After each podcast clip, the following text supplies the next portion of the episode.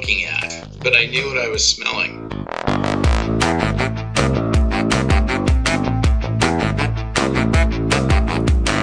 Hello, and welcome to Detour to Where interviews exploring the winding road to home. Thanks for tuning in. My name is Levon Hardison, and I'm a musician living in the Pacific Northwest. And like many creative folks, I have had a winding path to get to this point. And I always marvel at the people who know what they're going to do with their life at 20. You know the ones? They just know exactly what they're going to do for the rest of their life. And for most of us, though, that's not how life works. We're doing something, then a person or an event comes along that changes our direction. Detour to Where explores these aha moments and other zigzags along the way. I'm talking today with Seattle bagpiper Tyrone Heed.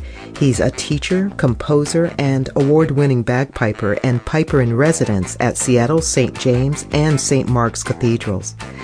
He's also the pipe major for the Elliott Bay Pipe Band and founder and leader of the Iona Abbey Acoustic Ensemble. Tyrone's knowledge of bagpipes is impressive, and his story begins when he was just a lad.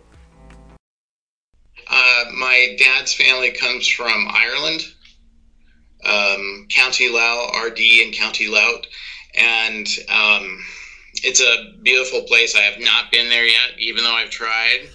Yeah, my granddad played, and when I was when I was about eight, they gave me his instrument. Um, I did not know what the instrument was. I was playing clarinet at the time uh, in school, you know. But fortunately, I was learning to play by ear on the clarinet because there wasn't a lot of music around, and we lived in this very small town. And so I would just play by ear to my mom's Carpenters albums. but that got me going. And I didn't think of myself as a musician at all my let me see one of my brothers is a full-time cellist in portland another one of my brothers played accordion piano and i never thought of us as musicians really. It was just something that we did. Right. Yeah. then how to make the jump to bagpipe? Well um, we went to go visit my grandmother and she always had something for me. Sometimes she would have like silver dollars for me or you know little mm-hmm. trinkets. One time we showed up and she had my granddad's bagpipes for me. And I didn't know what they were, Levon. I didn't know what they were. She she had this leather case that had been kept in a detached Portland garage for 30 years. Uh, this doesn't really relate right away, but I was raising frogs at the time. There wasn't a lot to do in my hometown. and she opened it up, and the, the mildew of of the instrument smelled just like the frogs I was raising, and it and it was like, oh, I, I have no idea what this is, but it's got to be cool. I had no idea what I was looking at, but mm-hmm. I knew what I was smelling. Huh? Is it right? Right, and that was home. that was that was home. Well put. Yes. Yeah. Yeah they wouldn't even let me bring it into the house, the whole thing, because it just, you know, it just so it lived in the garage where the cat lived. So, and I kept tinkering with it, and we eventually drove up Highway 99 to um, Burien and got the instrument fixed up. Um, about a year later, there was a class for adults down in Longview at, a, at Lower Columbia College. Mm-hmm I was the only kid in the class for about three years, and that kind of got me started.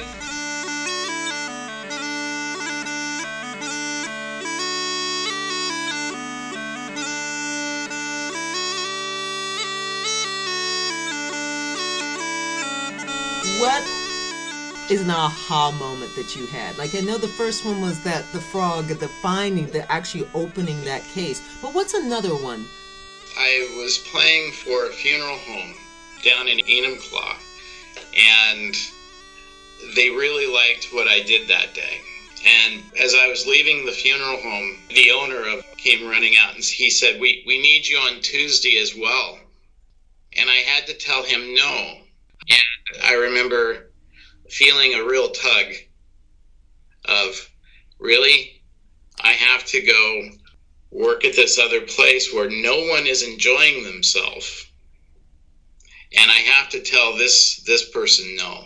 Mm. And that was a big turning point.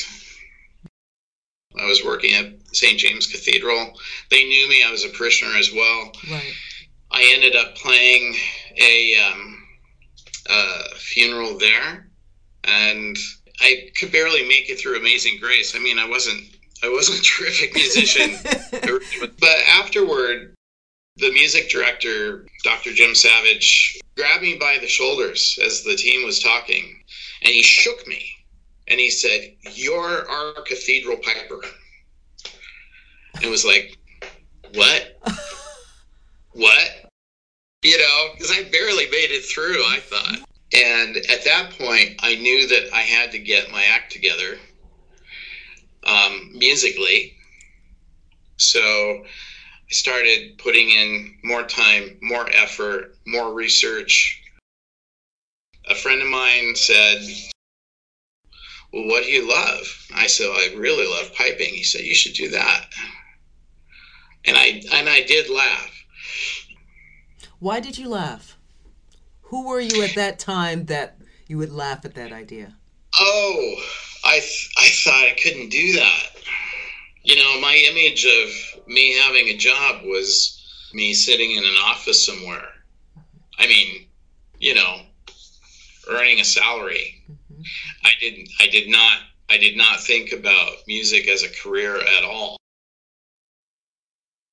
I came home and I I told, you know, my wife we'd been married about 9 months. I told her I said, "You know, I think I could do piping full time. I have a dozen students. 2 weeks later or maybe the same week, uh, a McMenamins opened up two blocks from our apartment on Lower Queen Anne. You know, a big sign in, in this restaurant window, McMenamins coming soon. I called the number and Mike McMenamin answered the phone. You know, it's like someone wasn't in the office that day or something. Yes. I said, Mike, my name's Tyrone Heed. I'm a bagpiper in Seattle.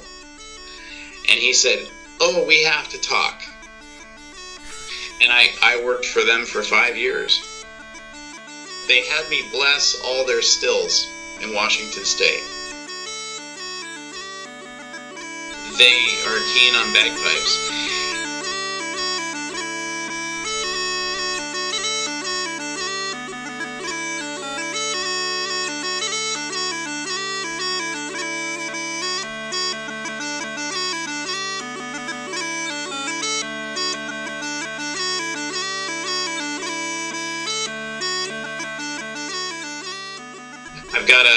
Minor in engineering physics from Oregon State, and I use it every day in my job. So that so I can make the instrument sound good. Right.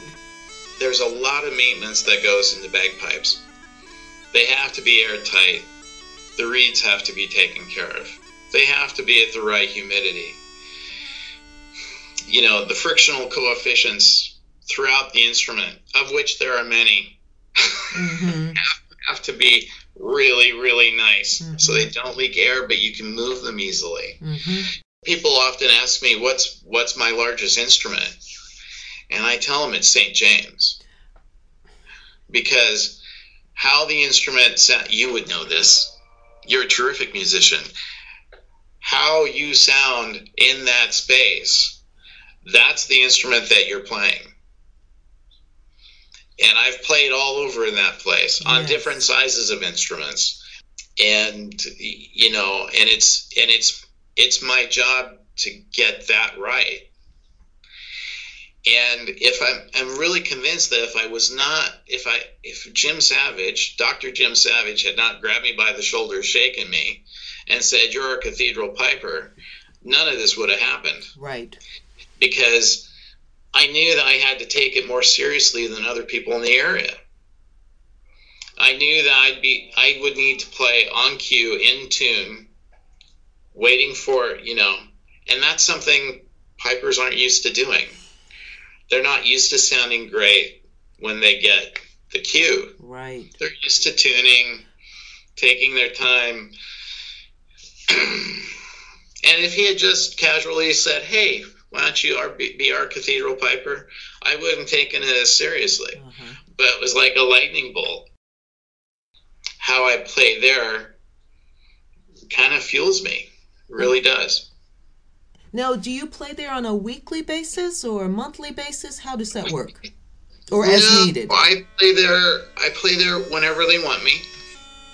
There's um, like two or three things a year that I am on the schedule to play there for.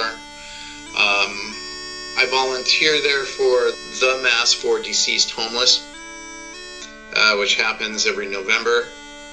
They asked me to do that probably 10 years ago, and I told them I would volunteer for that.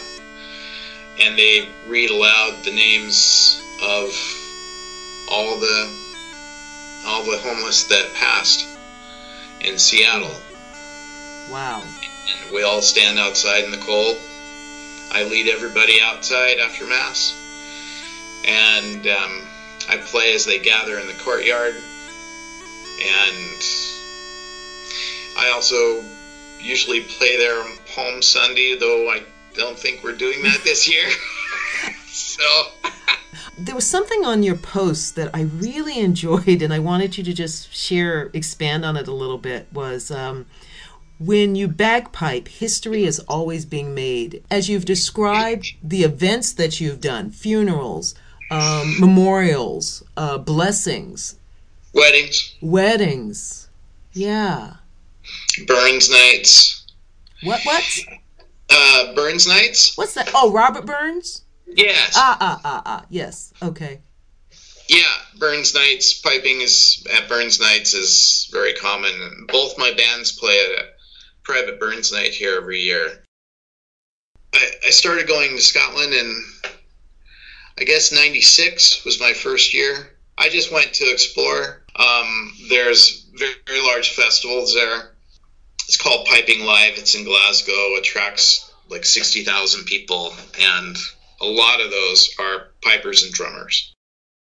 It's really true that the instrument kind of brings history along with it, and it's been around so for so darn long.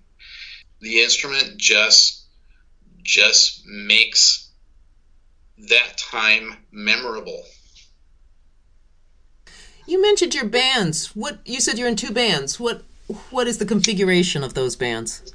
Uh, well, one of them is uh, your normal uh, pipe and drum band. Okay. Eight people playing pipes. Um, what about probably six or seven drummers? The other band is called Iona Abbey, which has a focus around uh, bellows pipes, A, B flat, D, and I mix tonalities within those pipes. Um, those instruments are for indoors only. Mm-hmm. They're uh, you want to think um, oboe combined with cello mm. is kind of tonality. Mm-hmm. Um, yeah, and that band uh, has uh, cello, fiddle, guitar. Mm.